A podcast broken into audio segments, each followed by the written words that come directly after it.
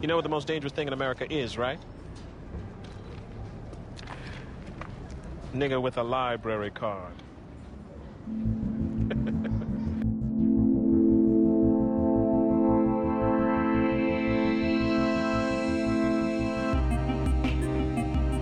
This is the Most Dangerous Thing in America podcast, a show in which we read books by black authors and they are talked about by a black author. And you can listen if you are black or not black, that is okay. This week on the podcast, I am very excited to be talking about an 80 year old book, but it was so good, I don't care. That is Minty Alley by CLR James. He is the first author who gets a second episode on this podcast and that means it's the second book of his that I've read. And I think it's the second book in a calendar year, if I'm not mistaken. Yeah, I think so. I think that's true. And it was great. So we're gonna jump right in, and this is gonna be like the what I run, what I wanted the podcast to be originally was just me talking about a book with a friend, and then I started doing you know harder like nonfiction material, so I had to kind of be a little bit more studious academic in what I was talking about. This isn't going to be one of those. This is going to be me talking about a book that I was excited to read with a friend, and that's you, whoever's listening. All right, so first of all, how did I come to the book? I came to it by reading some of that more academic, serious stuff. That is Cedric Robinson's Black Marxism. I was reading that. He referenced quite a bit uh, black thinkers who were intellectuals who were not African, but who also weren't American. And that would be an area of weakness for me. And so he referenced CLR James, and that led me to Beyond a Boundary, which was his book on cricket, which is the other one that we read this year. That in turn led me to his only novel, Minty Alley, which he wrote in 1928. It wasn't published until 1936. And then I didn't know this until I was looking it up today and went to Wikipedia, but it has kind of a weird publication history, it had it was published in 1936, then a new edition in 1971, then a new edition in 1997, and then a new edition in 2021. So I got lucky and got a hold of this new edition. And, you know, honestly, if there wasn't an edition published in 2021, I probably would have been able to find the book maybe on Kindle. But I got like the brand new Penguin uh, Black Britain edition of this book. So anyway, I got really lucky uh, being able to find this edition of the book and being able to find a paperback edition. It's really hard where I live in China to always get a physical copy of books. Not that you need a physical copy of books, but it's nice when you can get one. So yeah, that's how I came to the book, and really fortuitous that I was able to get my hands on a physical copy. Okay, so what is the book about? Very simply, this rather bookish middle class fellow named Haynes, or Mr. Haynes, as he's called throughout the novel, his mother dies, and he owns a home, or she owns a home, or was mortgaging a home, and he he can't afford to stay there and keep up his lifestyle essentially. So what he has to do is take rooms somewhere else, pay the mortgage back slowly, let the house out to a family, and like live in a worse place. And he ends up moving less than a I think I, I believe you know to the beginning of the book, but I think it's 200 meters from his original home, which is basically never referenced again. Maybe it was less than a kilometer. It's definitely less than a kilometer. I don't remember if it's 200 meters or 700 meters. But he goes to this home in Minty Alley, and his servant Ella is kind of against it at the time. She's kind of like, "Well, there's this place, but I don't really know if you should go there." But anyway, he goes there, and the people there are of a lower class than he is, and he kind of gets caught up in the drama of their lives. So that's just the basic plot. And then what unfolds over the course of a year is that drama. And uh, I don't really, whatever, it's that, you know, like I usually do, want to give too much of the plot away. I'd rather just talk about what I like about the book. If you've read the book, then I won't spoil too much of the plot probably as I talk about what I like. So I'll just do that. So the first thing I like is the character Haynes, and I think that anybody who likes books was kind of a bookish kid, especially as a kid if you were bookish and you had any form of shyness, you know, even if you were outgoing but you were still shy. There's those people who, you know, have like a the classic shyness thing where they literally can't talk to people. And then there's other people where they just have aspects of their character which are uh, withdrawn or shy or you're kind of reticent or you're not assertive or things like that. I completely identified with Haynes in that sense. He's bookish, he likes reading, and he's not assertive, and sometimes, you know, it's hard for him to say what he wants. And part of the novel, in that sense, is a Bildungsroman where we're following Haynes from his childhood, being this kind of bookish, taciturn guy, into becoming a man. And for him, manhood means being able to talk to his boss, his superiors, the people in the home, and also women. So throughout the course of the novel, we get that we get we get uh, that transformation from Haynes. But really, I mean, more than that, the reason I like him is just he's kind of, you know, you're rooting for him. He's not a bad guy, but like he's frustrating because it's like, hey man, come on, just stick up for yourself. And then you think back to when you were were younger and uh, also not assertive and not willing to say what needed to be said in order for you to get what you want or needed to have or deserve to have. So we follow Haynes on that. So that's the number one thing I like about it. The number two thing I like about it is every single character in the book, besides Haynes, every single character. Guess I'll just try to go through and name the ones that I really like so the first one would be the nurse, who is kind of a central character of the first quarter of the novel, and then her presence is felt throughout the novel. But probably the her crowning scene, the scene that really um, brings home the character of the nurse is when she disciplines her child. So first of all, the nurse is this super light-skinned lady, kind of like, I mean, they don't even use the term high yellow, but like I imagine lighter than high yellow, like super super light skin, and so colorism is uh, pervasive throughout the novel. Although it's not called colorism there, but it's obviously very clear. The lighter you are, the higher up you you are in society. So she gets to work for white folks, and you know you could almost mistake her for a white person unless you got close. Haynes talks about that. But the scene in which she uh, disciplines her child is ruthless. So her kid's a little um light skinned kid and he does something and then she comes home and and beats him and he escapes and is screaming like bloody murder and then uh, he comes to Haynes's room and uh, Haynes wants to protect him but then he's too milk toast too passive to to really put his foot down who knows if it would have worked anyway it's not his kid but to really get anything out of the nurse or to even cause her to second guess herself, it doesn't happen. She can tell he's disgusted with him, but just the cruelty that she has in the scene and the way she beats her child, and then uh, her little catchphrase um, that she repeats then and then repeats later on at a at a very uh, key moment in the novel.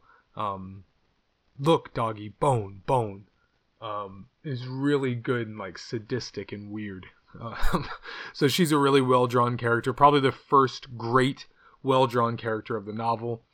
Then the second great well drawn character of the novel, uh, in order, I'm going in order of the way they struck me, is been, and also these are the most important characters in the novel. There's tons of side characters who are also awesome, but um, Benoit McCarthy Benoit, he's just your classic like kind of good for nothing layabout, but he's a charmer with the ladies and he works enough to get by. And for some reason, women love him. And the main reason seems to be is because he says women love him. You know what I mean? He's one of those guys. He's loved he's loved by women because he believes women love him, and that confidence is somehow attractive. And it's exactly what Haynes lacks. So that's another lesson he can learn, and he does learn from Benoit is that you know you have to be certain in your movements towards women and confident. And Haynes absorbs this idea and puts it to work but it you know there's a lot of stumbling before he actually is able to make it happen. And uh, when he doesn't succeed with uh, Benoit's advice you know he after he's succeeded once when he doesn't succeed he understands like ah well it's okay you know? But before and this is true of I think everybody when they've not had any kind of uh, encounter with the opposite sex. You put so much thought behind the interaction, and then when you finally have it, whatever it is, you know, your first kiss or the first time you have sex, once you finally do it, then you're like, oh right, okay, so that's behind me. and now I can get on to just being normal about it. Of course, we'll still overthink interactions, but that nothing, nobody overthinks anything like the first time you overthink um, kissing somebody or having sex with someone. The very first time, um, you really are a mess. But yeah, so Benoit's advice to him is uh, basically like, be firm, and it's kind of Don Draperish, you know. So maybe not the best advice, but yeah, you know, make a move and um, don't worry about it if you're rejected. Uh, I, and meaning don't worry about it in the sense of don't become depressed if you're rejected, not just keep pushing for it. But uh, although Benoit does kind of keep pushing for it, but but aside from Benoit's womanizing, which is not great, um, he's also just a really good character he reminds me of so many different people that it's tough to like pinpoint just one. He reminds me of a friend I have here, but it's like he's just kind of slick talking and kind of fun, and then he can also be, you know, his his um his tendencies get him in trouble, and then also he's not educated, but he's street smart, but then also he has these crazy religious beliefs where he believes in quote unquote science, which is like really some kind of um, some kind of folk religion, which is based off of. It, it honestly sounds like kind of some Dr. Sebi stuff. So I don't know. I just really liked Benoit. He seemed to encapsulate a lot of different people that I've known or like kind of interacted with. I'm sure everybody has interacted with at least one of those people. And then after that, probably the next best character, not, you know, whatever, just the next character that struck me is Miss Rouse, who's the owner of the house at Minty Alley and who is involved in a love triangle with Benoit and Nurse Jackson, uh, although she's unwittingly involved in it, at least for a little bit. Um, and she's just a great character because she's like this proud, somewhat of a matriarch, although she doesn't have any children to speak of in the novel. But she's this, I mean, she does, but they're not present in the novel. But she's this proud, God fearing woman, and she's trying to run this household and trying to survive. And there's all these trials and tribulations, and she prays to God for strength. And she just reminds me of so many different folks I've known um, who feel that same way or try to get through life that same way. And Haynes is you know, just the spectator of all this human drama. So he doesn't trust Benoit's science, for instance. He doesn't trust Rouse's God, and the nurse's cruelty he's also not a fan of. So he kind of just is looking at how they all get through life and piecing together his own philosophy and figuring it out, and uh, slowly but surely becoming a man. And by the end of the novel, what do you know? He's become a man. But his his development is not really central to the plot of the novel as much as uh, Mrs. Rouse's interactions with Benoit and Jackson is in the first half, and then in the second half, um, her interactions with her niece Maisie. But anyway, the point is the characters are super well drawn and like very fun. Maisie is another one; she's obviously central, and then everybody else too is great. And I'll tell you what it made me think of more than anything was a bunch of different coming of age movies that I really love. One is Crooklyn by Spike Lee. Really made me think of that because, like, it's not just that there's a family or a bunch of people living in a house in this case who kind of constitute a family. It's that it captures the feeling and the vibe of a neighborhood. In Crooklyn, the music is all like 60s and 70s, and it very much feels like you're transported back to that era. I haven't seen Licorice Pizza, but apparently that same thing is happening in Licorice Pizza this year. You feel like you're in the 70s. You read this novel and you feel like, oh, I'm in Trinidad, port of Spain. Like, I'm, I am amongst these people, and like, I can feel the time, but it doesn't feel dated anyway. Uh, you know, which is a weird thing to pull off. Like, I both feel transported to the era, but the era doesn't feel old. It's kind of amazing. So I like that. So yeah, kind of remind me of Crooklyn or other films that remind me of that do that really well. Diner. It's one of my all-time favorite films set in Baltimore, and it's um, Barry. Oh, I can't remember his name right now. Um, I was gonna say Barry Lyndon. That's the name of a movie. But that movie, Diner, and then I Vitelloni by Fellini is always um, another great example of this, where you're watching the film and it just kind of lulls you into the era that it's set in, you know? And that's kind of what's happening here. There's a plot. There's that love triangle I mentioned. There's the conflict between Miss Rouse and and uh, her niece Maisie, and then there's the coming of age aspect of Mr. Haynes. But that's not really what's going on here. What you really like in this novel is just it feels like you're there. It feels like you're there a hundred years ago, 1928, about a hundred years ago when he wrote it, not when it was published, and just kind of hanging out and yeah, and then also okay, so then the other thing is that there's patois or vernacular or Creole or whatever you want to call it throughout the novel, and it's laid on just like really perfectly. And you know, I'm not, I have no Caribbean relatives, ancestry, none of it. Um, so I'm not gonna be able to do it justice. But he just, it's just perfect enough, you know. So I can't even really. There's one on page 19. I'll read it. I'm not gonna read it with an accent because I'll just ruin it. But I'm just gonna read it, trying to make it sound like it should sound, but without an accent. Okay. Tell him that you, if it if it is the doctor he wouldn't listen to, is you he going to hear?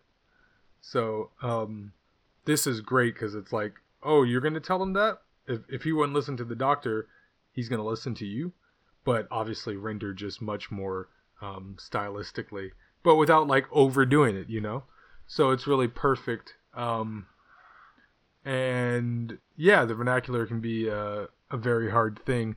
And like a lot of novels that do the vernacular, even ones that people say do it well, they don't. You know, like I feel like uh, it's or it's still just hard to get through. Like a good example is uh, "Their Eyes Are Watching God" by Zora Neale Hurston. It's that's what black people from that region of the world sounded like. That's not the problem. There's just so much of it that it's just distracting at some point. But in this, like, I guess it helps that not every single character, you know, there's a mixture of classes here. So some of the characters talk like that. Some of the characters talk like Haynes, who's all bookish and whatnot, and middle class um, gentlemen, as they say there. And then some of the characters just talk in a mixture of both. So you don't get like too much of it.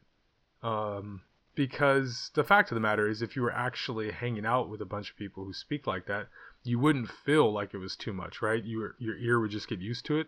But that doesn't really happen when you're reading. I think that's kind of a problem. You can't read a 300 page book and be like, oh yeah, okay, I get used to it. I mean, the only time that's ever happened to me was when I was reading um, Trainspotting, and I kind of got pretty used to the vernacular after a while, and even like kind of liked it. But it's really hard to pull it off. Is the point? It's really difficult to pull that off. It's better just to drop it in in doses most of the time. All right, I have one more note on this, and it's a weird one, but I feel like I gotta say it. I gotta get it off my chest and that's when I was reading this book or reading up on it on Wikipedia, you know, doing the research, doing some deep research here. It said it was a groundbreaking novel and all of that. And no doubt, it is totally a groundbreaking novel, I'm sure.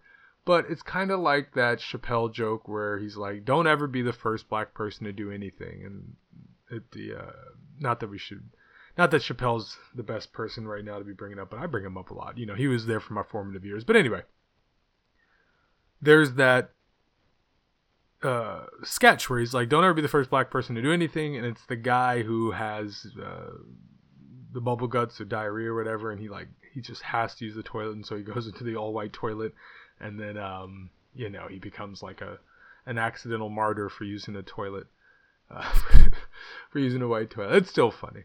Uh, as an aside, it it should be noted that people listen way too much to a guy who makes not infrequently doo doo jokes for like his entire career. Um, you know, and I'm talking about people who are a fan of his. Like I, I like Dave Chappelle or liked him before this recent uh, spate of stuff that he's been doing. But that being said, the guy makes doo doo jokes. I wouldn't base my life philosophy off of him.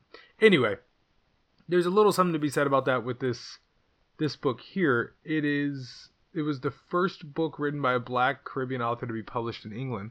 And so a little bit of it will be categorized like that, you know? And I was even thinking when I when I compared it to Crooklyn, like for me, it feels like Crooklyn, but like I, I'm just gonna go ahead and say I think it's fine for me to compare it to another black piece of art, but also that's why I came up with I Vitelloni and Diner because it's like this is just a good book. You should read it, and the the bonus aspect of it is yeah okay it's groundbreaking for its place. There's like a contextual thing that is you know important but also people should just know because i feel like sometimes we put the social accomplishment ahead of the artistic accomplishment. And like this is just a great book and you should read it regardless of what you think about the the fact that it's groundbreaking you're not going to finish reading this thing and go like oh well that was good but you know the main thing that's good about it is that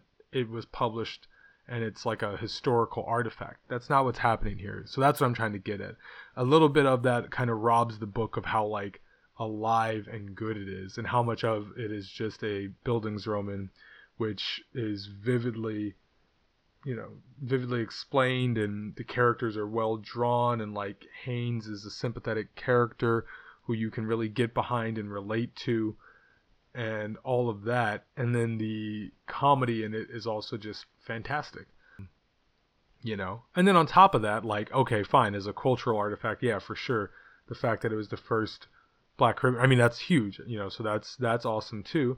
And then if you are a black person, it's also great to just read like a book in which characters sound like you or uh, at least look like you. I don't sound like any of these characters necessarily because I'm not from the Caribbean. Maybe I sound like Haynes because uh, I'm also a nerd. But um, yeah, you know. Anyway, the point is, is that it was just fantastic, and like you, you should read this book regardless of its its historical importance. That's the point. It's just a great book. So, feel like sometimes that needs to be said. Um, I saw somebody the other day on Twitter uh, which is very rarely a place to find good insight, but this was one. And the the person said, I thought the point of us getting I don't remember, I don't know what they were referencing, but it's just a good point in general. I thought the purpose of us getting more black shows by more black creators was so that every show didn't have to be everything. And you know, like sometimes a great TV show is just like a great TV show made by a black person that's fun and uh, that's good. And sometimes it's super serious, and that's good. And sometimes a novel's a coming of age novel that's just really good, and it's good because the characters in it are, are vivid. And yeah, it can be more than one thing. It definitely is also a piece of historical, cultural, you know, it's a historical cultural artifact that matters, but it doesn't have to be everything. Uh, in this instance, though, it kind of is. So yeah, little bit of a ramble there, but I don't know. I just I just want people to read the damn book because it's good. Read the fucking book because it's a good book. What I'm saying is this. Every year I do like a a reading challenge by Book Riot. And so I've read a lot of different books this year by a lot of different authors as the reading challenge dictates. And a lot of those books are bad. They're just bad and I'm reading them specifically because they fulfill a a item on a on a list, you know, and they're not good, and they're only being read by me, maybe not by others, but by me, only being read because they fulfill that criteria. And so this book, this wasn't part of why I mean I told you why I'm reading this one. Uh, this book didn't fulfill any criteria, and it it should be read regardless of whatever criteria you're trying to fill. It's just a great book. Um, I'm also tired of that uh, book riot list and don't think I'm going to do it anymore because it leads me to too many books that aren't good. I think definitely people should be reading diversely, but I also think that for me that just means reading different authors from different places. The genre thing I don't know if people need to read different genres. I mean, if you like sci-fi, just read sci-fi novels. If you like romance, just read that. If you like YA, you know, maybe you'll become a better person soon. All right. Well, I think that's enough. Yeah. So, next week on the podcast, I don't know why I said next week. I meant in two weeks. We'll be reading S.A. Cosby's Razorblade Tears, which I'm very excited to read. I've had it on my Kindle for a while now. I tried to hold out to get a physical copy, and it's just not here in China, so that's okay. But yeah, so we're going to read that on Kindle, and then if you want to listen to me do a podcast very much like this podcast, in which it's just a guy talking about fiction, then yeah, then then tune in, and then in a couple weeks after that, we'll be doing nonfiction again, which will be more uh, studious, academic, and uh, for me at least, tedious. But all right, until then, stay safe, stay black, and keep reading.